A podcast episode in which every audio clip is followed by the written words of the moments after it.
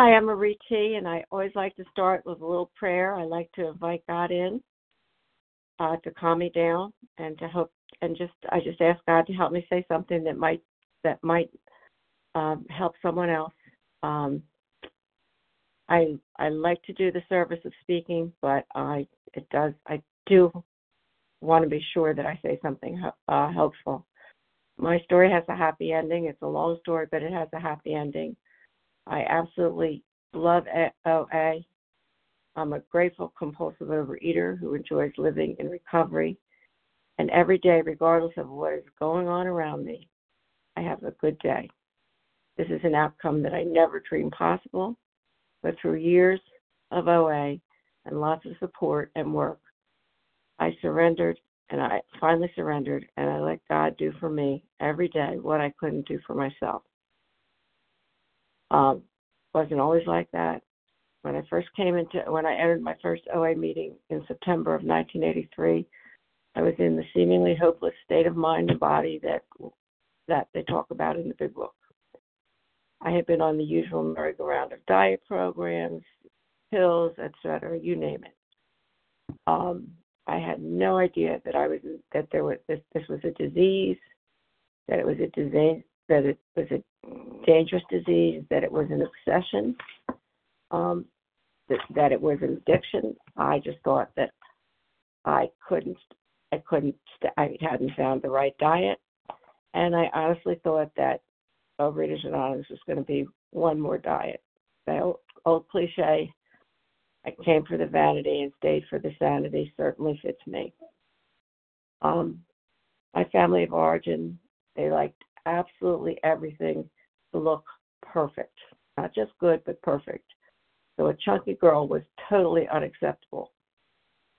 Uh, everything had to look good on the outside because there were lots of secrets. We had to, we had an alcoholic stepfather to hide, a mother who was totally um, uninterested in me, and and neglectful. Couldn't be bothered. A philandering grandfather, uh, alcoholic uncles, the usual story. Um, I learned early on to stay out of the way in my room with books and snacks, and later out of the house with clubs, activities, athletics. And my weight was up and down in a 15 to 20 pound range, you know, uh, from eighth grade where it started to be a real no no in the family. And, you know, I was given every possible way to um, you know, to get rid of it, exercise, diet, diet doctor, all of it, and um, couldn't wait to get away to college, and had all that freedom to party and to control the weight my own way, and um, that would be eating once a day, over exercising, you name it, but weight still was up and down in the 20 pound range because that was my range. I I couldn't stop eating because I was powerless over food. I mean, I have a physical, emotional, and spiritual disease, and I was clueless, absolutely clueless. Um, I also had the freedom to uh, marry the wrong man. I wanted to get out of the house very badly, so as soon as I, uh, as soon as someone asked me, I bingo, and um, my grandmother, who actually raised me because we lived in her house, she was so against him that that was like that just fanned the fire of my self will so much. It was like she wrote a written recommendation. Because if you're a self willed 21 year old from a very messed up family, um, you're gonna you're gonna go the direct for me it was the direct opposite of what I was told. So I was addicted to him just like a drug, worse than any food, just like a drug. So um, there's an expression that I heard a lot when I first came around that life has to be lived forward but understood backwards. So any understanding or anything, this is from from years of OA, and um, and this was certainly my this is certainly my story for sure. All the insights in my use of food, books, excessive activities, busyness to escape reality, and to keep from feeling anything are the result of living and working the 12 step program and being miserable enough to be willing to change. And I just loved the quote in For Today Today. the process of changing a lifestyle is more important than reaching a goal or measuring a performance.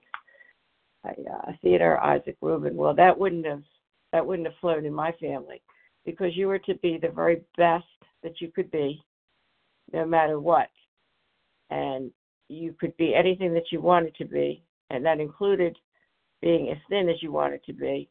There was no excuse for not doing. That was how what what I was told.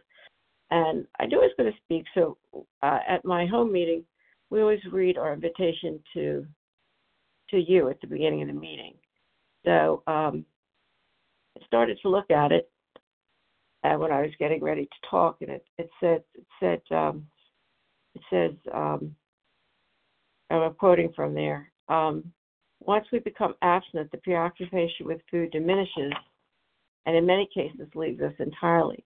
We then t- find to deal with our inner turmoil, we have a way of thinking, of acting on life rather than reacting to it. Well, that then I realized, well, food food was not my problem. Food was my solution.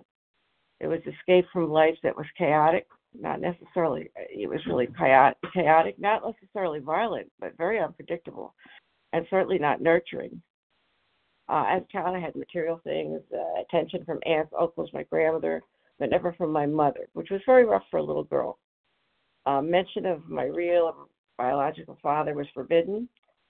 I had good schools, well, every lesson that there was, but not what every little girl really wanted—a mom and a dad. So, um, and I, I didn't, I didn't, I didn't, I didn't really realize any of that. That's all from working the steps, working with a sponsor, getting outside help, uh, being in, being in another program. I mean, this is, this is since 1983 clueless. I came into this program absolutely clueless in 1983.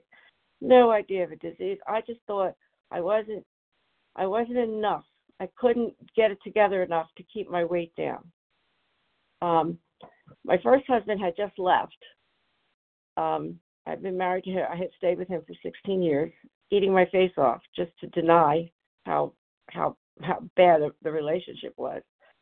Uh, my son was only six, which was really good because he didn't see too much. Because my husband, my husband was very verbally abusive. He, I had, I had no self-esteem at the end of that, and uh, I, I, my husband left me for another woman, which I was clueless about. It hit me as a surprise, which you wouldn't think. And it was about two weeks after I, uh, after I had, um, I'd lost my second child. So I was, I was full, I was in a perfect perfect state, um, be ready for um, for OA because I was at I was at a real hard bottom. I remember uh, I I was out from school for a couple a little while after the miscarriage and I was laying I was crying on my girlfriend's couch that my husband had left me because I was fat. Uh, which obviously was not totally true. I had never heard of OA, the 12 steps. I never heard of any of it. But when I was first in that room, I heard people who not keep on a diet, or they would keep on a diet, and and they would the weight would be off for five minutes, and then suddenly it would start to come back on. I was like, oh my goodness! So the, that very first night, I got some hope, and that really helped me to survive a nasty divorce very little child support. But, you know, I was having so much support, and uh, I got a sponsor the first night. Um, and I was, I had an aunt that left me just enough money to raise my son, not in luxury, but I had a good job. Um, and as I was working the steps, I learned and remembered so much more about my childhood, so much more about the 16 year uh, marriage, and um, and then I had plenty of things to work on. Um, I, the first year I lost the the, uh, the first hundred I lost a hundred pounds, and um, I, I I maintained that for quite a long time, and uh, then I um, and then uh, the during uh, during the past couple of years because of health reasons I lost another 20 and then another 10 and uh, so I've, I've been maintaining now 130 pound weight loss, and um, I'm just delighted at the things I can do at my age. Uh, I'm just delighted at everything that I that I I've had, I've had a lot of hard times in my in my uh, recovery, not the least of which was the divorce and you know learning to learning learning to be by myself again and uh you know learning to exert myself and how to get along with people and just everything that I hadn't learned in a childhood where nobody was teaching me anything but to hide. Um but it it all came slowly. I did have one period of relapse um where I gained about 40 pounds. Um but then I lost that instantly, and then I maintained that 100 pounds for a long time.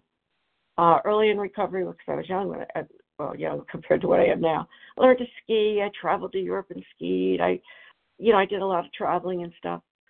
Uh, I became a, a gardener, a, a big avid gardener. That's a big thing for me. And today I know I'm enough.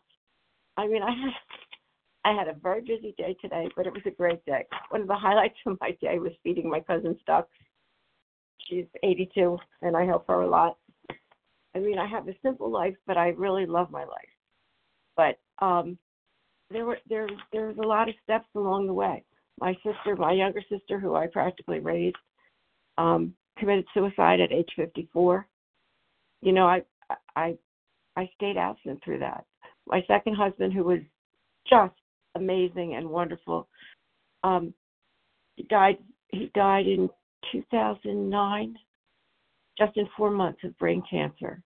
I mean, all kinds of things have happened, but I never had to go through any of it alone because I had my my sisters in in um in OA, and I'm in I'm in another I'm in another program that I need know that I needed. I I I realized that I through lots of work and being being honest with myself, being open minded, and being willing to do the work that there was a lot wrong with me. You know, I always made myself out to be the victim. Oh well, if he hadn't, if she hadn't, if my mother hadn't disliked me, that, yeah, yeah. No, you know, I, w- I was a compulsive overeater. I nobody was sitting there shoving the food in my mouth. That was the way I I chose to deal with not wanting to face my realities. And I would do it again in a Minnesota minute if I did not if I did not you know work uh, work a solid program. I I have practices that I do. Um, I was very good on the the physical part at first, and then I had to work on the emotional sobriety, and and I and the spiritual sobriety. Uh, then I had to really get a deeper relationship with God. I I live in 10, 11, and 12. I have to remember to be grateful no matter what is going on, no matter what you know what hits the fan because there's a lesson in everything. I've learned to learn from my own mistakes. I've learned to keep my my opinions to myself from other people's mistakes and just put the focus on me. I have an illness that tells me I'll fi- I'm fine, that one won't hurt, one thing won't hurt. I'll get start on Monday. Um, you know, and that's just not true. I did that over and over for years and it got me staying in a marriage that I should never have stayed in. You know, making some very poor financial decisions, just you know, all kinds of things. Um, um, I'm very fond of uh, page 20, uh, 20, uh, 23 uh, in the big book where it says the main problem of the alcoholic centers is in my, his mind rather than his body. I my mind is a dangerous place for me to go by myself. I need to be in contact with my sisters in OA. I need to be in contact with my sponsor. I I need to be with people who think and believe the same way I do, who are working the steps. And I need to be giving service to others. I need to be sponsoring and I need to be doing service. And that's what I'm doing tonight. And um, on page 25 in the big book, we, you know, I need, I can't find it now. I have it in front of me, but there's a part that says is there is there there is a solution, and we have a simple kit uh, of spiritual tools. Am I done? You have five minutes. Time. You have five okay, minutes. Well, good because um, uh, I'll, I'll tell you how I keep it. I'll tell you how I keep it and uh, on on May on May first, I'll have 17 years of abstinence uh, from my from my alcoholic foods. It's not it's not perfect. Uh, you know, I don't measure every mouthful that goes into my mouth, but I measure most. Um, I don't eat anything that would cause me to eat a whole bag of them. There's certain substances that I don't touch, but everybody's abstinence is their own. But I have I have a procedure that works for me. I pray and meditate every morning. I will I do not leave the house without doing that. I, I can be anywhere around the world. Not that I'm a world traveler, but just to make a point, I do not leave the house until I do that. I get up early to do that. I I always write my food down uh, for several reasons. I have no idea why writing it makes it more more um, makes it easier to keep, but it does. I eat a lot of the very same things. I eat very healthy um, because I'm on um, I'm on minimal medication compared to what I was taking at about 280 pounds. Uh, I've had all my medications slashed in half, some eliminated completely.